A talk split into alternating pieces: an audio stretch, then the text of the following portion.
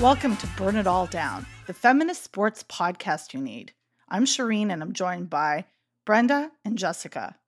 Today on the show, we will be talking about the Champions League of football. Yes, folks, it is that time. Brenda and I will go head to head in a debate to convince Jessica Luther, super fan of Austin FC, even though it's an MLS team, absolutely that she should be fully emotionally, psychologically invested in the Champions League.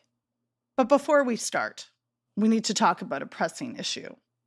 United States is on the verge of overturning Roe v. Wade. All I have to say about that is Jesus fucking Christ. This is alarming and enraging.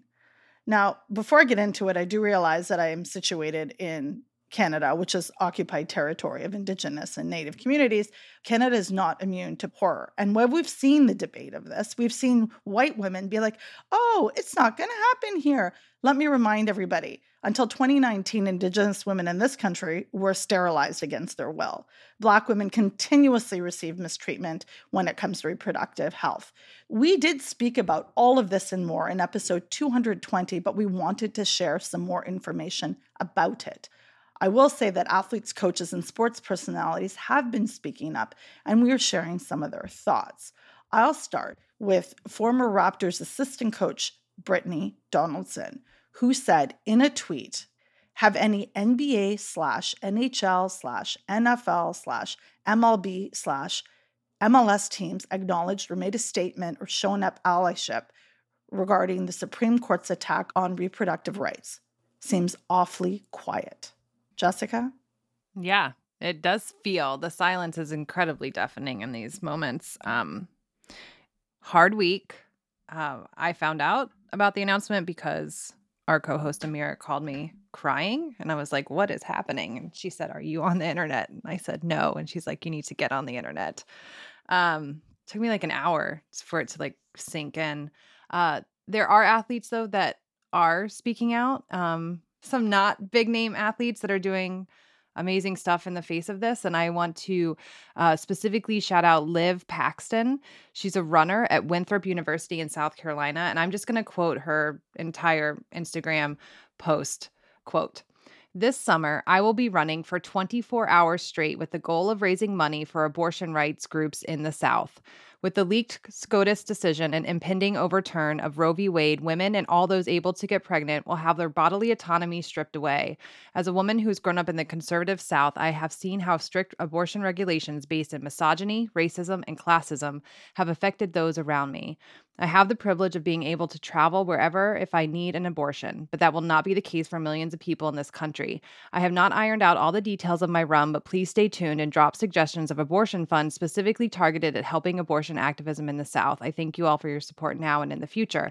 Since that post, She's been joined by her friend Erin Gallagher. They're going to run this 24 hours together, and they decided that they're going to raise funds together to be split between two organizations ARC Southeast which provides funding and logistical support to ensure Southerners receive safe and compassionate reproductive care, including abortion services in Florida, Tennessee, Mississippi, Alabama, Georgia, and South Carolina. And also, they'll raise funds for the Palmetto State Abortion Fund in South Carolina. This is an incredible, incredible thing that these two young women are doing in a place that will absolutely need all the help they can get uh, once this officially happens um, in a couple months. So thank you, Liv Paxton uh, and Erin Gallagher, for doing this work. Brenda, what are your thoughts on this? Well, so I looked around for an athlete opinion that really encapsulated what I wanted to say, and I couldn't find it. So I'll just quote myself. I mean, I've been running long enough, you know, maybe it counts. Not an athlete by profession, certainly, but in spirit. Um, I had an abortion and I'm a mother. Having an abortion, which is mostly um, a medical procedure needed by women who already have children, enabled me to raise my daughters. I obviously am so angry and upset, but thinking cap on, Democrats are terrible strategists. They have been performative on this issue, they have not been smart Um, they have just kicked the can down the line. No one has really taken the principled stance when you look at the top of the Democratic Party hierarchy that you want. They won't say abortion most of the time. Right. There's all kinds of ways. I mean, they'll support candidates that are sort of wishy washy on it. Literally, Nancy Pelosi was just in Texas campaigning for someone who is anti abortion Democrat. Like last yeah, week. who needs to be primaried out? Last week. Absolutely. A hundred percent. And the feminist movement just needs to confront this and stop waiting for a fascist court with strong sexual assault representation to support them. I mean, this just this is it's stupid. It's stupid to waste our time. To waste our time relying on the Democrats, to waste our time. I mean, by Democrats, I'm I'm really specifically targeting the people at the top like Nancy Pelosi. You know, work on your reps to end the filibuster, to pass congressional security for access to abortion, stop wasting our time debating and clickbaiting over this stupid fucking Supreme Court that was populated by justices appointed by presidents who are also sexual assaulters mm-hmm. and or lost the popular vote. So I don't know how many people's heads have been up their asses, but I'm not interested in debating how this Supreme Court is going to protect democracy because it's fucking not. Because it wasn't instituted democratically, because it's there to support slavery, and yeah, sure, Sonia Sotomayor is wonderful. That's one person. We know that there's wonderful people in shitty institutions, but this isn't where we need to be looking. So put your feet on the streets, look at who actually represents you. Go to Alexandra Ocasio Cortez's website. She has a place where you can support local providers. And, you know, stop whining at me about how this fascist institution should be protecting your rights. It's made to take them away. Um, so here at Burn It All Down, we earn solidarity with and will fight for and advocate for reproductive justice. And if you have any other information that you feel we need to amplify, please feel free to send it to us. We will, whether it's campaigns from athletes running at local, uh, statewide, or national levels, please do let us know. We would be more than happy to share this information.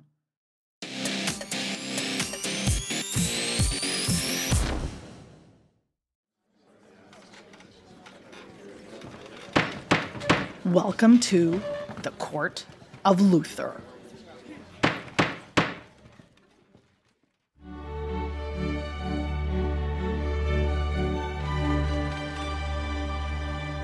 Welcome.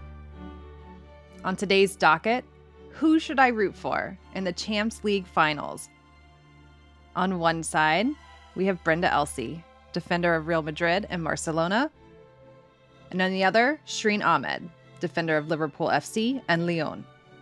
We will have opening statements from both sides before we move to first discussing the men's final and then the women's. At the end of each proceeding, I will rule on which team I will be rooting for. High stakes, people. Let's begin. Opening statement Miss Ahmed, the floor is yours. Thank you, Ms. Luther. I'm just going to start. I've resisted saying that this entire debate is Islamophobic, okay? Because seriously, the Champs League encompasses and embraces everything. I could also argue that it's racist, but I won't do that for the sake of fun and this court respecting it. I will say this the Champs League is the best of the best. It includes many different leagues within Europe, including Ukraine before it was illegally invaded, but also Turkey. Did we forget Galatasaray in 2019 2020?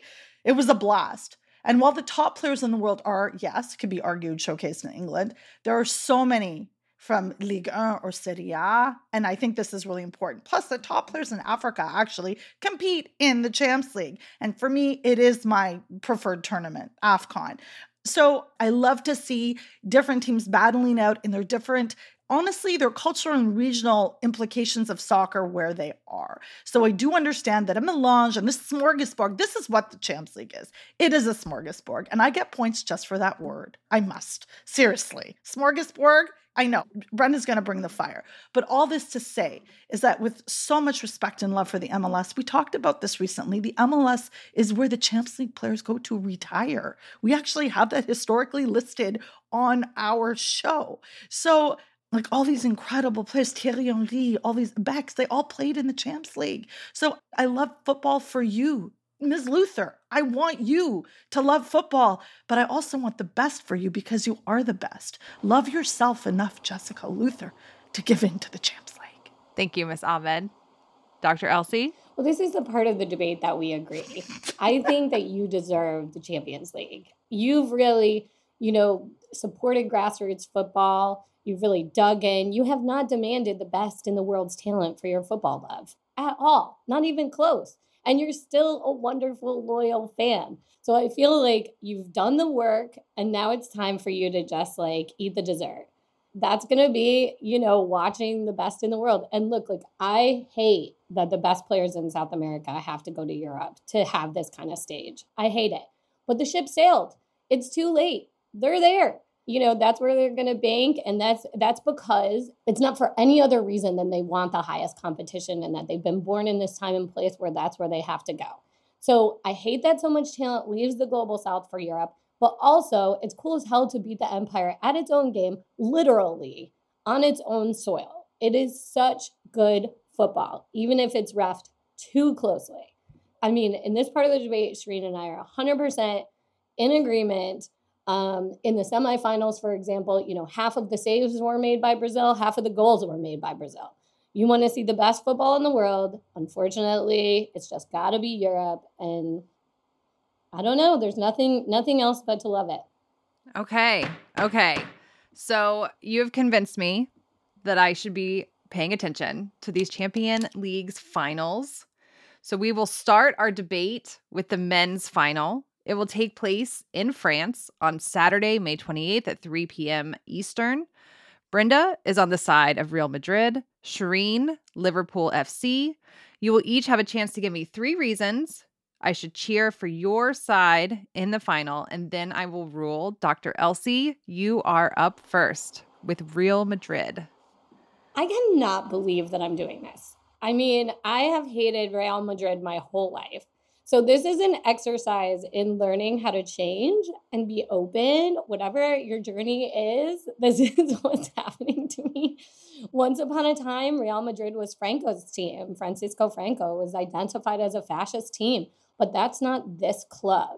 So, my point number one is you, Judge Jessica, you do criticize private ownership. And Real Madrid is one of the four teams, along with my future argument pro Barcelona Femení uh, that is not owned by a single person or entity or a corporation, but its supporters is the ownership. The supporters, the members, the socios who elect the club president, who elect um, the hierarchy of Real Madrid. So, my first argument is we love this structure. We want to support this structure. Um, looking at it from an MLS perspective, since you're a fan of MLS, you know what owners have done to different teams and the ways in which they've let down its fan base. Nobody determines how Real Madrid plays more than its fans. They literally have the final say. Miss Ahmed, Liverpool FC. I will also add the, you know, preamble that I am a long suffering Arsenal supporter. So this entire exercise is really a test of my mental strength. I never thought that I would be cheering for Liverpool FC, but for the greater good, Miss Luther, for the greater good of football and its majesty and its purity. Let's dig in. First of all, Fenway Sports Group owns Liverpool FC. LeBron James. If you don't love LeBron James, do you even have a soul? Like, look at what this person has done. While I agree with democratization of ownership and socialist models, but I also believe in the wonder of Black ownership, which is so limited. And now we see that with Liverpool FC. Remember, I talked about let's not be racist and end this decision. Come on, LeBron. And undoubtedly, those doors will open and we'll see other, you know, racialized owners in football and premier. So LeBron James owns 2% of Liverpool FC. And you know what? That's 2% more. Why you should judge in my favor, Ms. Luther. Secondly, Sadio Mane. Do I need to say anything else? Sadio Mane.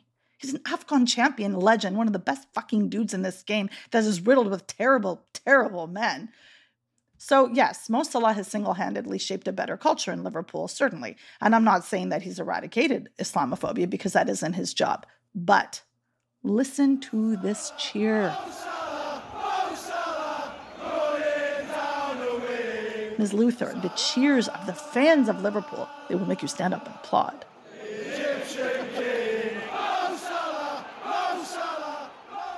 Dr. Elsey? Hmm. Um, you know, I mean, I love Sadio Mane. It's hard sometimes to, for these arguments because, you know, I am not going to drag on Sadio Mane. I love him. I loved him um, and continue to. The fact that, like, Mohamed Salah, you know, I don't need to see an exercise in anti Islamophobia by going to Liverpool when you have Karim Benzema at my team, Real Madrid who is Algerian, whose career has suffered from Islamophobia, who was literally dropped from the French team because of Islamophobia. So much as I love Mohamed Salah, except that he looks like an overworked dad, I can't believe how young he is given the way he looks. It's really sad. you know, really, like, I mean, it's Shireen is very young looking for her age. Like, she will not understand this. This man looks like he's like 50. It's incredible to me. He's like 29. Anyway, his life is stressful. So, Real Madrid, the personnel that's going on there is incredible. Sergio Ramos is gone. Cristiano Ronaldo is gone. So, yay for trading him. Um, and suddenly, this isn't your grandpa's Real Madrid anymore. Who isn't happy to see Karim Benzema, as I said, left off the French team probably because of racist bullshit? Um, he's weird. He's got some like issues with maybe hiring escorts. So I'm just gonna put that out there. I'm not gonna like just unilaterally say he's my favorite player, but I am happy to see him get a shot in this, you know, later stage of his career. He seems like he's really changed. Um, and he's accompanied by three of the most exciting young Afro Brazilians in the world. They are just straight fire. Vinicius Jr., Rodrygo, and Eder Militao. They are 21, 21, and 24, respectively. They are trying so hard to get a starting spot on Brazil because Brazil could field in this World Cup at least two full teams of world class talent. We have never seen this depth. And so every player right now, Gabriel Jesus, Ederson, they're all fighting. Neymar is not even a sure thing to start. So you're going to see them just straight fire. These three Brazilians, they've been through the ringer and they want it. Thank you, Dr. Elsey. Miss Ahmed? Okay, I can't deny that Madrid is a solid team. I don't. But if we're going to talk about rosters, Trent Alexander Arnold, we've got Virgil van Dijk, who was voted like FIFA's best defender. Okay, so we're award winning squad over here in Liverpool. Again, Mohamed Salah. I'm not only going to talk about them, Luis Diaz, also like the Afro Brazilian, like superstardom. But are we forgetting about Colombia here? Like I'm all the Shakira blood in my body is like getting upset right now. Honestly, Takumi Min- Minamino, like we've got representation from all over the world. There are like it's incredible. Like and the the fascist racist supporting goalkeeper notwithstanding this is a very good team is what i'm saying now I mean, we forgot about Alex Oxlade Chamberlain. Like, we're talking about people who are super active within the English football community as well. And particularly in a time where England used to talk about like homegrown, home developed lads, which is basically code for saying we want white footballers. This squad has single handedly dismantled that ideology at a club that is a storied old club. Also, I will say this You'll Never Walk Alone is the club's emotional and solid anthem. I don't even know if uh, Madrid has an anthem. Do they even have music in Madrid FC? I, I don't even know. So, You'll Never Walk Alone is, yes, from the musical Carousel, that exact same You'll Never Walk Alone. But Anfield the home of Liverpool has a very cool tradition of fan singing circa when they, you know, established. And they had a DJ in the 1960s. Does Real Madrid even have a DJ? So I did want to say quickly, it also recognizes the struggles of the storied club, including the devastating Hillsborough disaster in 1989, where 97 people actually died at Sheffield Stadium. And I still think about Steven Gerrard, Stevie G crying about this every time he hears You'll Never Walk Alone, which is really beautiful. And it sends you shivers when you're in the stands. And I can't believe I'm saying this, but if I ever went to watch a Premier League game, I would actually want to go to Anfield. Okay, final points. Dr. Elsey. It's really hard to argue with, you know, tragic things that have happened to clubs. Obviously, like I'm really sorry about that. Um, you know, I don't I don't want to laugh But it's like, Shireen, come on. Like that's that's in the past. You're a historian, Brenda. How can you say that? Because I think, you know, I think like every club's had a tragedy that's 100 years old. You know what I mean? Like, we can't really just focus on that. Like I said, or we'd be a Man U kind of thing. So the best thing I can go to at this point is the coaching. And I really like Carlo Ancelotti. I just think he's like Jurgen Klopp is a try-hard German who is constantly trying to get like more promotional deals off of the way that he looks. He's super superficial. He's like the millennials coach of football. And Carlo Ancelotti is like he is like an all-timer, you know? He is a player's coach. He literally has no strategy that doesn't depend on his personnel, which I love you know, Jurgen's out there like writing these books, like you should do like the quick take back, but you have to like immediately like get the ball back as soon as you lose the ball, which seems like a kindergarten kind of strategy that you wrote a whole book about. Please give me a break, Jurgen. It's called defense, Brenda. Do you need a book about that? Do you really need a book about getting possession back, or do you just want to be Jurgen Klopp and get one more promotion? It's like really over the top. So Carlo Ancelotti, he's like classic he really fights the Italian stereotype. He's very calm. He was the mentor of Pirlo. I know that's going to move your heart, um, Judge Jessica. And he was hobbled by injuries. So he adjusts his style depending on the players. The players love him. And I feel like he's really like that avatar. If Jessica Luther was a coach, she would be Carlo Ancelotti. She would be like passionate fire on the inside and just like containing it on the outside and player focused. Like he's got a flexible mind. He's ready to kind of like adapt his style according to the players.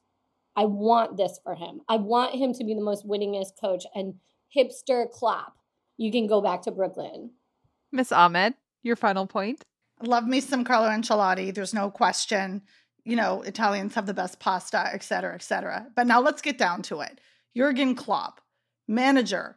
Yeah, nerdiest, coolest, most creative manager in the world. Not only does he support his players, he did support them fasting in Ramadan. So I will say that he's very aware and attuned of the needs of his players. He routinely checks in with them about their feelings. He understands their mental health. He plays table tennis with them. Now, Although Klopp may not be like Jessica, he's German, and Jessica's been to Germany and she loved it. That's a great connection. He he loves German beer. She loves German beer. What better connection would she want with a football manager? We've also never seen him in Lederhosen, which I appreciate from the universe. Also, he has terrible dancing moves that he's not afraid of, and you know what? I love that. When they beat Chelsea in February, I love that he took that trophy and he danced his terrible dancing. He has a lot of fun. He enjoys, there's passion from him. And honestly, Germans are not known for passion, they're known for technical expertise. They're known for sharp skill and mechanical precision. He has emotion, and I love this. This entire debate is having Jessica come a little bit out of her comfort zone into the Champions League. That's what Jurgen Klopp is. It's incredible. Also, we're adding a tweet to the show notes of his terrible dancing, and believe me, it is terrible. It's like he only dances to 99 Zig Luftballons in his head. That's all he does. And that's okay. I love that song, and we all should. Okay. Thank you, Dr. Elsey and Miss Ahmed. Looking back over your points, I I feel like your points on the players pretty even here. I do think Shireen's appeal to my emotions was effective. Brenda did have a counter to that. Uh, I don't know, you both brought it with the coaches. That one's harder, but I am going to give this to Real Madrid for Brenda's point about ownership. Woohoo! So that is the thing that tipped me over. So I will be rooting for Real Madrid in the men's Champs League final. Though you did make it very hard, Shireen. The Klopp argument. I'm just gonna listen to that over and over again. And now on to the women's final. It will take place in Italy on Saturday, May 21st at 1 p.m. Eastern. Shireen will be arguing for Lyon, Brenda for Barcelona, you will each have a chance to give me three reasons that I should cheer for your side in the final, and then again, I will rule. This time, we will start with Miss Ahmed for Lyon. But do I need to say anything? This is Lyon, Olympique Lyonnais. This is the winningest club, the winningest women's club in the entire world. It is a club that had given status and given respect to their players from the get go. Yes, it's elitist and snobby, but you know what? Women's sports also need that elitism. Christine Endler and Sarah Bouhaddi are stalwarts, and that's just even in the box. We're not even talking about the front players yet. Christine Endler, I don't even know what to say. I'm beside myself with emotion at the moment. Sarah Bouhaddi, like Wendie Renard, probably the most prolific defender in the women's game. I feel like Gerard Piqué used to take notes watching her. Okay. Like, absolutely incredible player. And beside her is Canada's Kadeisha Buchanan, one of the, like the best defenders in the world. In 2015, she was awarded FIFA's player of the tournament. Amandine Henry, you've got Dzsenifer Marozsán, Danielle Van de Donk, and Cascarino. It's like the scouts are out here just saying, who is the best in the world? Allez-y, allons-y, let's go get them and bring them to our club. Like I know I sound like the chandelier from from Beauty and the Beast right now, Lumiere, the candelabra, but still a bad French impression. They're unstoppable. This is Lyon. So, all this to say, macaroons are superior to Spanish dessert. I don't even know what dessert they have in Barcelona. Like, I don't even know. Jessica, we're going to talk about emotion because that killed me last time. Are you forgetting the way we roamed through the streets of Paris eating during the 2019 World Cup? Are you going to dishonor that memory? Dr. Elsey? That seems like it's like I object to personal memories. Like, like, objection, Shireen. Who can resist you when you're trying to be nostalgic? Listen, I mean, this is a David and Goliath situation. As Shireen said, Lyon is great. And that's why we need fresh talent. And and okay, these aren't there's still veterans on these teams, but like Barcelona is trying to really build something. So I love Dutch football, and the best Dutch footballer right now is Lieke Martens, and she is on Barcelona. She is so smart, she is so fast, she is so elegant as a player that it betrays how strong on the ball she really is. She is a show stopper, and she has been injured, and it's sad, and I want her back on top. Uh, she's been a strong advocate for equal pay, so if I need to sway you politically, it's there. She's joined by Jenni Hermoso, who's been again, a like feminist stalwart in global football. And I mean, last but certainly not least, Asisat Oshoala, the Nigerian striker, who's also recently rehabbed, four time African woman footballer of the year. She has been so outspoken about how much more we need to do with women's football in Africa. And I know this hurts Shireen because she took uh, the L to not get to advocate for Oshoala. I know we don't want to say that women footballers are inspirations, but she is. There's just no getting around it. She is there and talks about growing up in a polygamous household, growing up um, in a place where she was so poor that she didn't have money for food. She is just such a warrior and such a beautiful player that I just want her to win. I want everyone to want her to win. And secretly underneath, Shireen does too. So I think we can all get behind Barcelona here. Miss Ahmed. I will say this Ada Hegerberg. Ada. I like seriously, she's not on the roster this year, and I know we're specifically talking about this final, but this entire movement and this collaborative effort of this team today is to get you to understand the importance of Lyon as well. And Ada Hegerberg is injured, which is unfortunately why she's not on the roster to play in the final. But there is no better advocate for equity in football than Ada Hegerberg. And she plays with Lyon. She's she left her national team. She has the principle that this woman espouses is outstanding. And if you truly love football and women's football and want it to succeed, you'll support Ada Hegerberg, who's beloved by her teammates and frankly, everybody. Um, just to say this, I can't argue with supporter owned club. You know, I love that. And I know that does appeal to you. But again, this is a team that has been supported with healthcare, they've been supported with pay. Otherwise, Ada wouldn't play there. Also, Lyon is privately owned, and I'm not going to make excuses for shitty front offices and their club management, but I honestly believe that the way that Lyon was ahead of themselves, some of the most storied players in women's football have played there. Um, Pino played there, and a lot of people have because they actually do pay their players the living wages so that the players don't have to have other jobs or play in that off season. So Lyon is what we want women's clubs to be and how can you not support that? Not just about the individual players but the culture of women's football. Dr Elsey Well, I know I'm probably not going to win this one because this helped me win the last one. And Judge Jessica is so fair minded as to probably rule against this very cogent argument. And Shireen tried to head it off by saying, like, oh, I know, like player owned, socio owned, you know, whatever. But you know, Shireen, I know we are all happy that the British and the French football is not dominating solely this year. And that is because of ownership and Barcelona is one of the four clubs in La Liga that once again is owned by the socios. Now, Shireen and I did a hot take where we talked about how terrible was Barcelona's management and how they've run it into the ground. But I still think if you're trying to advocate for gender equity, if you're trying to advocate for you know anti-discriminatory policies being supporter owned having those commissions having a way like a vehicle to express your voice as a fan puts pressure on these ownerships. I don't like Olympique Lyonnais owners. They also own the Reign. They haven't done shit for the Reign despite having one of the best fan bases in the country for women's football. Lyon have not done anything to help its own club. You know, not to root against the players because Shireen makes very you know, persuasive arguments. Endler is my favorite goalkeeper in the world. She is Chilean. She is hugely important in South American feminist politics.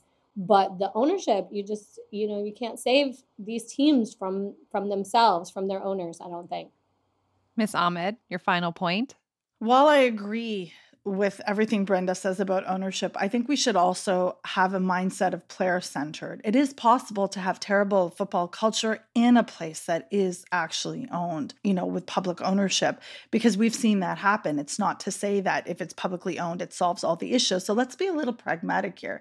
And in my arsenal, I'm going to show you this a photo of Ada Hegerberg winning the Ballon d'Or as she did, being championed by her teammates, all from Lyon. We see the greats there. We see people who love her. We see happy footballers. We see them espoused in happiness for her because the culture of Lyon is if one wins, they all advance. And that is an important part. Happy footballers. I mean, we need a little bit of happy football. Jessica, Miss Luther, you want happy football. Brenda and I stress about how wretched it is so often of the time. You know, and I will say this that I am really happy to see Barcelona advancing the way it is. They've had incredible feats with selling out stadiums with record numbers in women's football history. But also, do we forget the novelty of selling out? And Lyon has been doing that for a while. Well, they've done it once before, Brenda. She's getting ready with her mic. So while they can't compete with Camp Nou, there is a steady and storied development of an increasing of a loyal fan base. And are we going to forget that fan base, Jessica? Are we going to ignore them? The fans of Lyon that have been out there supporting these happy footballers? Don't you love happy? Don't you love football? Thank you, Miss Ahmed. Dr. Elsey, your final point? Yeah, I want to support Lyonnais fans as well. I'm really sad that they just have run, you know, the Reign into a place where they don't support traditional women's football fans. So I see this as a David and Goliath kind of story. I mean, Lyon has this, you're right, Shireen. I mean, it has this amazing past. It has these superstars. You look and there's Hegerberg and who doesn't love her? And I just think, you know, it's time to pass the torch. Um, if they win, great, then they win. But I think that it's fun to root, you know, for Barcelona. And I think in part, it's like gives them kind of jockeying power during this moment of renegotiating contracts, especially after the 90,000 record attendance last year for the Spanish league. And I want to see them be able to translate that. Lieke Martens, who's one of the most marketable women's footballers for all the wrong reasons, which she points out, um, you know, doesn't clear $200,000 a year. None of them do. They make what, you know, Barcelona's youth academy, you know, players get transferred for. So I really do want to want to see them win and get to sort of hold feet to the fire. Part of the frustration or amazement if you love these women footballers at Barcelona is their coach, which is a total afterthought like their coach is like this 30 year old who has no idea what he was doing who is just interim that just got assigned like he looks like he doesn't even know where he is it's so disrespectful i just feel like they've got this huge fan base they've got everybody's attention I feel like they're on the precipice of giving Lyon since Wolfsburg. We have not seen a women's rivalry that could really take off like this. So I just I just want it close. I don't wish anything bad for Lyon, but I want Barcelona to win. I, I just do. I just want this for women's football and for, for Lieke and Oshoala. All respect to your team, Shireen. I still think it's time for them to take a back seat just last i don't get a last point but i'm just going to say this really quickly because i'm adorable. Doesn't that count? Brenda made a really good point about barcelona and comparing to the men's side. Lyon is one of the only clubs where nobody really knows about the men's side as much as they do the women's. So you hear lyon you think of feminin I feel like that's an unfair wrap up, I don't feel like you get that. Like, like I feel like that might be inadmissible. I uh, mainly just want to object to this entire exercise now that I have to make this decision. this was wonderful. I loved everything about this. Uh, I find this really difficult. This one is really hard for me. Shireen's points about Lyon's importance in building the women's game and support when it wasn't part of this massive international movement to do so is incredibly compelling to me um Wendie Renard is really all you have to say to me in in order to get me tall women just do it for me. Brenda's also incredibly compelling with Barcelona being the future and like what this win would mean for this team and for women's soccer as we move forward in this moment. But I have to decide. This is the this is my job on this. Ah, I think this time around I am going to root for Lyon. Yes. I hear all your points about those players, Brenda, and of course I want them all to win, but I do obviously I just have a personal regard for Wendie Renard, the points about Endler, but also the Ada stuff is very persuasive. So I will be rooting for Lyon on Saturday, May 21st at 1 p.m. Eastern. Thank you both. I hope everyone tunes in, you all let us know who you will be rooting for in both the men's and women's champs league finals.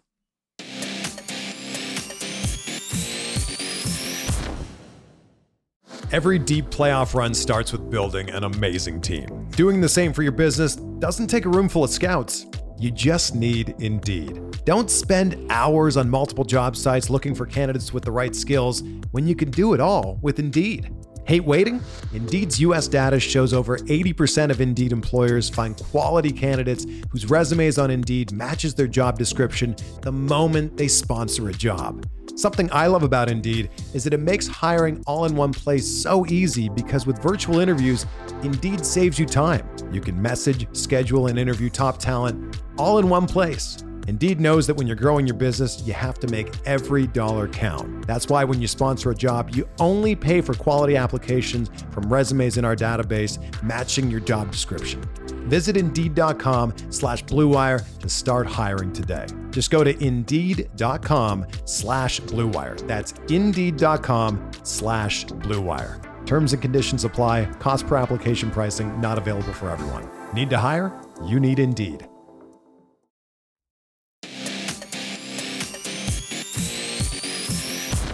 This week, we have two interviews. On Wednesday, I speak with Corey Erdman, boxing commentator, about calling the recent fight at Madison Square Garden between Katie Taylor and Amanda Serrano. This sold out fight was the first time two women headlined a boxing match at Madison Square Garden. And on Thursday, Jessica talks with Hanif Abdurraqib, poet, essayist, cultural critic, and incredible thinker about his love for basketball and the NBA playoffs. What I grew to love most about basketball, which is this kind of like one on one dance between an offensive player and a defensive player in a really small contained space. It is why I still to this day kind of love guards. I love inventive dribbling. I love this idea of like basketball um, as an escape, as a seeking of small doorways. That's why I like watching Steph Curry off the ball, you know, because he's always kind of seeking that escape, that like little window, sliver of space to escape through.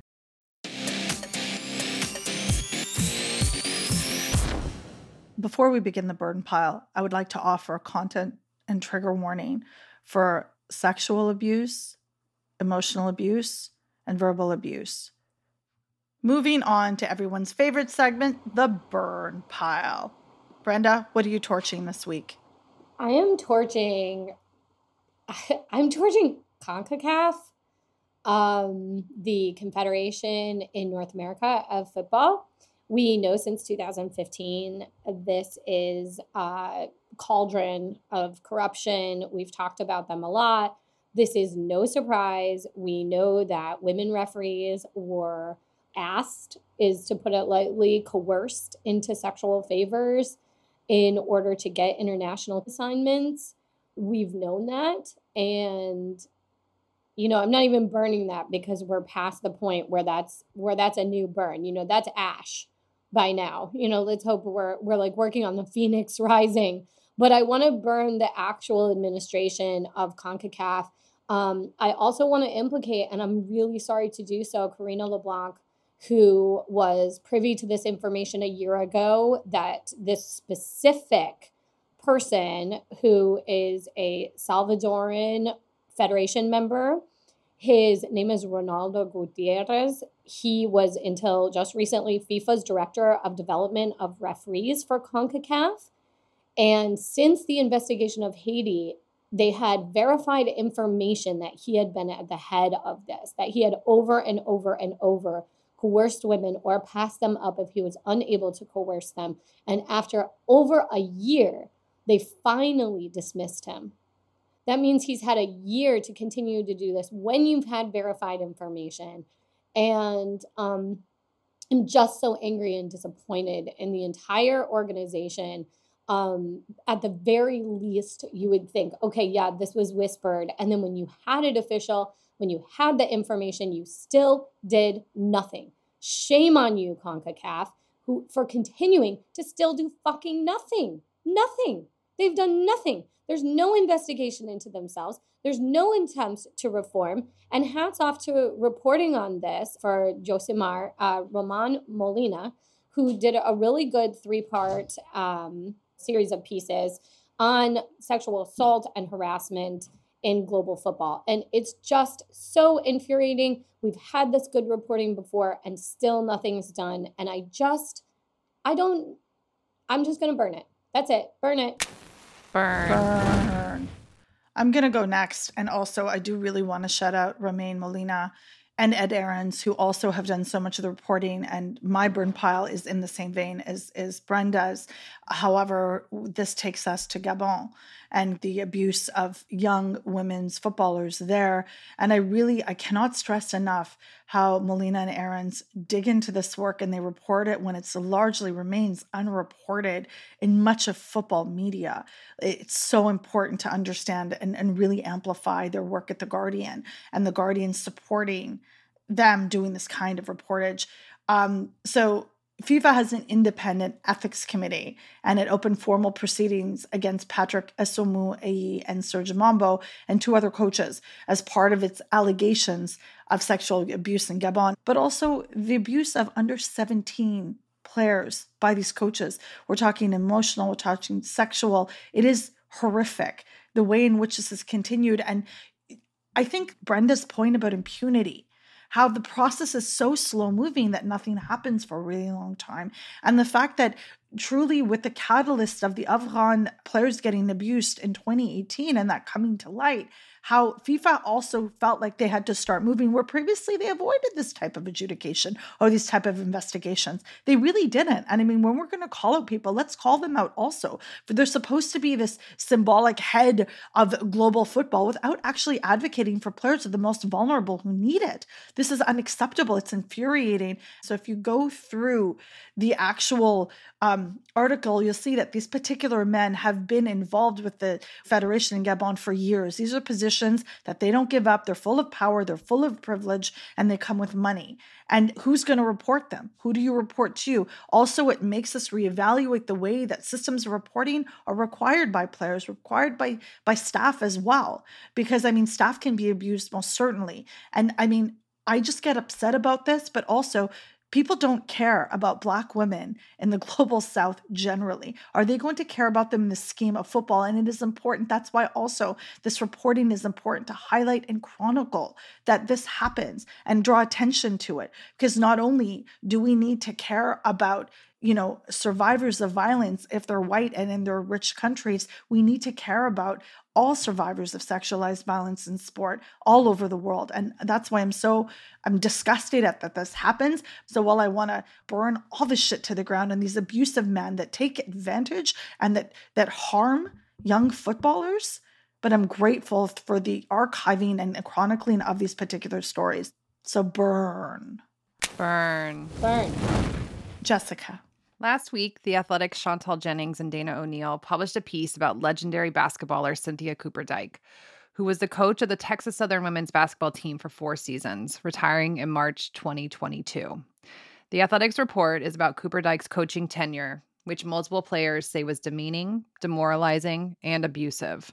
They spoke to 25 people, including players and their family members and basketball staff members, most of whom saw the reported incidents, some of which I'm going to describe in this burn firsthand.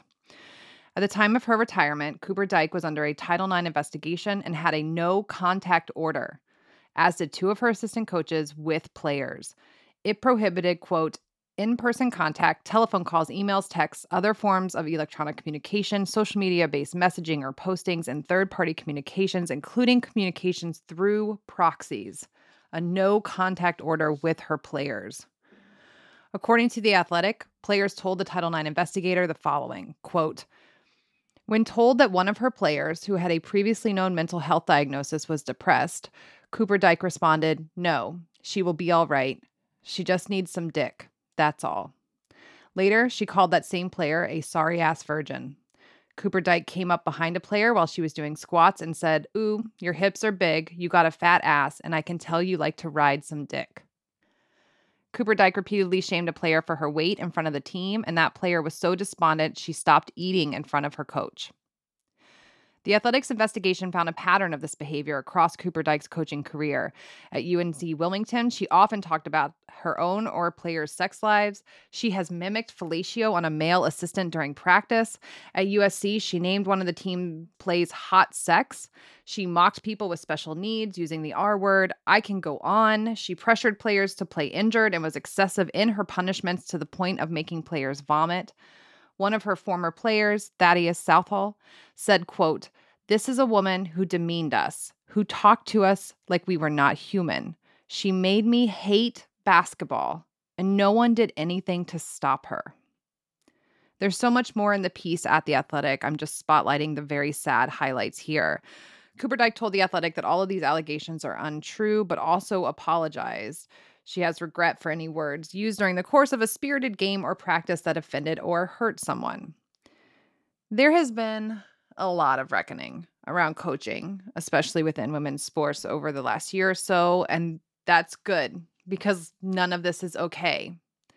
We obviously need a bigger, more sustained effort to radically change coaching culture at large, but there is something particularly painful learning this about a legend in the game who went on to harm young players and turn them away from the sport of basketball. It mainly just makes me incredibly sad, just in so many ways. So I just want to burn it all this week. Burn. burn.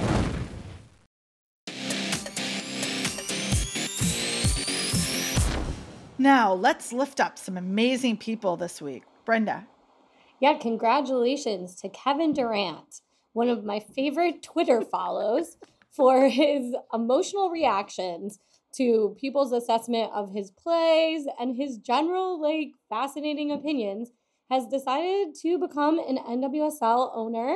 So, congratulations, Kevin Durant, and your new favorite sport, Gotham City FC. Congratulations to you for having a new fun owner. The North Carolina Courage won the NWSL Challenge Cup after beating the Washington Spirit 2 1 in the final. Three years ago, Steph Curry rebooted Howard University men's and women's golf programs. And then last week, Howard University alum Gregory Odom Jr. made his tour debut at the Wells Fargo Championship, The crowd cheered loudly as Odom Jr. walked up and set his ball down on the first tee. Can I get a drum roll, please? Our torchbearers of the week are two Australian athletes. First of all, to the Australian women's rugby team who won the final of the World Rugby Sevens series. A late attacking raid by Lily Dick brought them to victory over New Zealand 21 17. Absolutely amazing. The tournament was held in Canada and was a resounding success. Second part of our torchbearers, congratulations to Sam Kerr, who took Chelsea FC to a Super League victory over the weekend, making them the champions of England. Sam Kerr, Aussie footballing superstar, also won the Golden boot. Congratulations to all the fans and families down under. What a great week for Australian women's sport.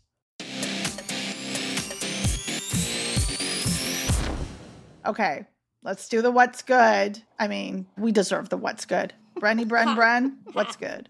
Well, um, Bad Bunny on May 6th dropped his album Un Verano Sin Ti or A Summer Without You which is um, like the best thing that's ever happened in musical history.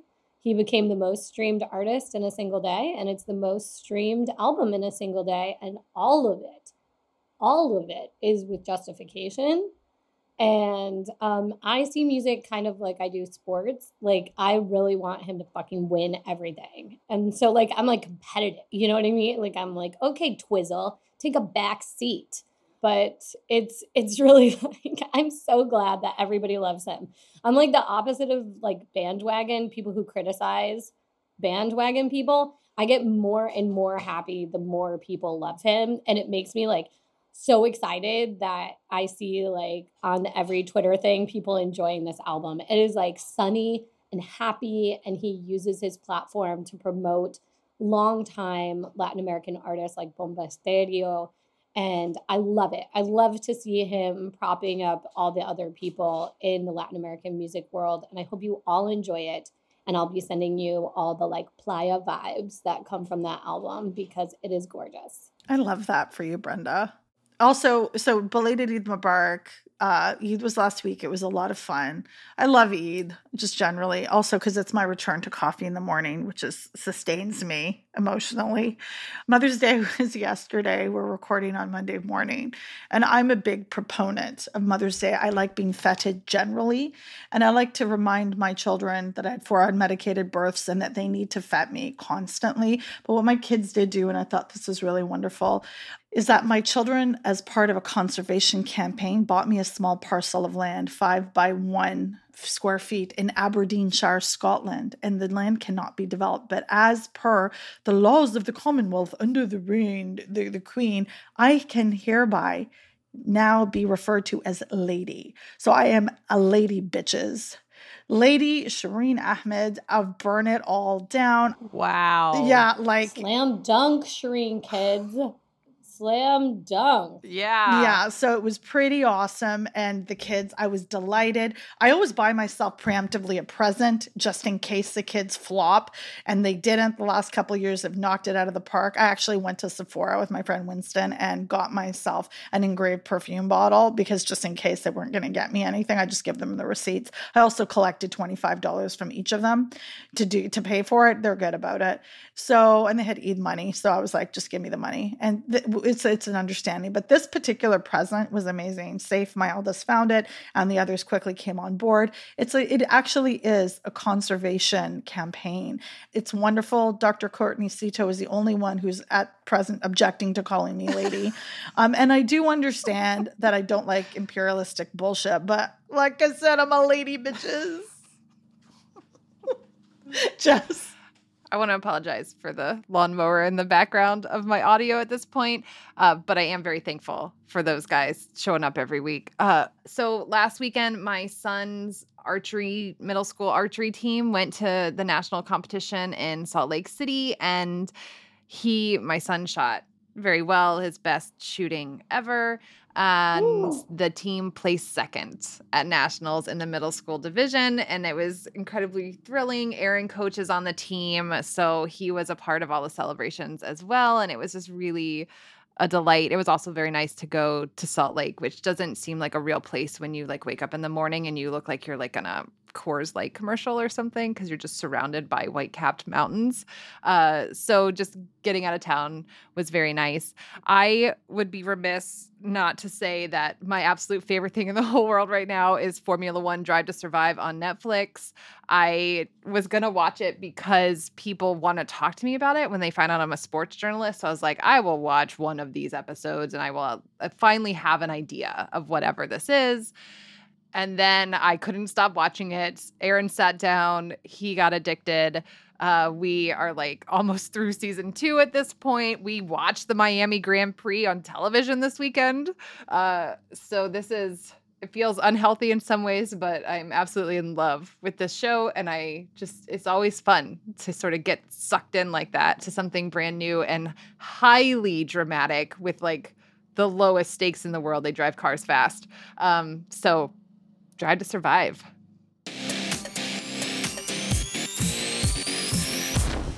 what we're watching this week. I forgot to add this in my what's good, so I'm just going to say I actually watched a Cirque du Soleil performance called Kurios, which was wonderful. They're in Toronto, and that was really really fun. And I tried to do a bridge, and in my living room, and it was not unsuccessful. Um, anyway, as far as what we're watching, the WNBA picked up all last Friday, and it has been wonderful. It has been fun, and I think that's all we're watching, other than the Champs League, which is coming up in a couple weeks that we talked about today. That's all for this episode of Burn It All Down. This episode was produced by Tressa Verstag. Shelby Weldon is our web and social media wizard. Burn It All Down is a part of the Blue Wire Podcast Network. Follow Burn It All Down on Facebook, Twitter, and Instagram. Listen, subscribe, and rate the show on Apple Podcasts, Stitcher, Spotify, Google Play, and tune in. For show links and transcripts, check out our website, burnitalldownpod.com. You'll also find a link to our merch at our bonfire store. And of course, thank you, thank you, thank you to our patrons. Your support means the world to us. And if you want to become a sustaining donor to our show, visit patreon.com slash burn it all down. We could not do this without you. Burn on and not out.